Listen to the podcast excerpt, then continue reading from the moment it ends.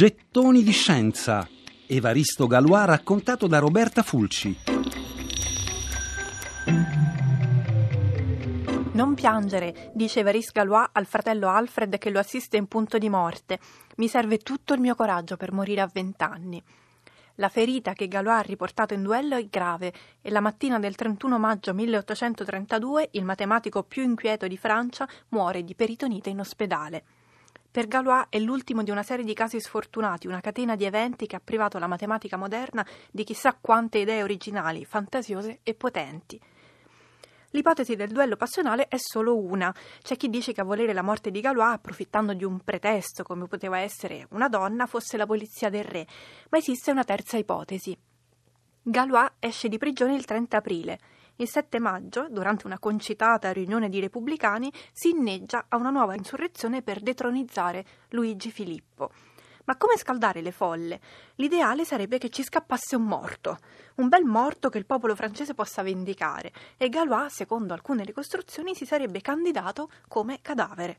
Se è vero, Galois si fa uccidere sfruttando il teatrino del duello perché i suoi compagni repubblicani possono avere un eroe da sacrificare sull'altare della rivoluzione. Non sappiamo se andò proprio così.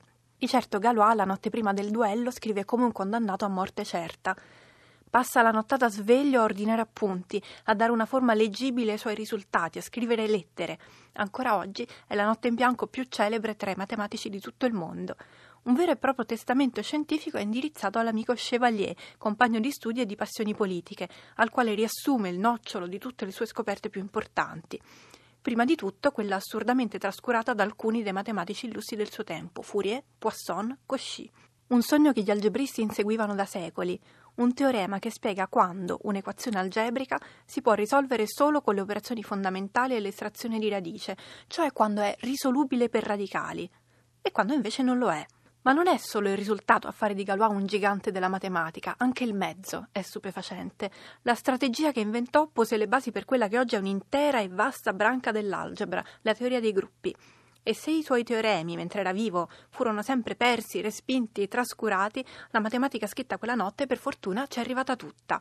Io non ho tempo, scrive a Chevalier poche ore prima di essere ferito a morte. Pregherai pubblicamente Jacobio Gauss, altri due grandissimi matematici del suo tempo, di dare il loro parere, non sulla verità, ma sull'importanza dei miei teoremi. Dopodiché ci sarà, spero, qualcuno che troverà vantaggio nel decifrare tutto questo guazzabuglio. Ti abbraccio con affetto, Evariste Galois. Gettoni di scienza.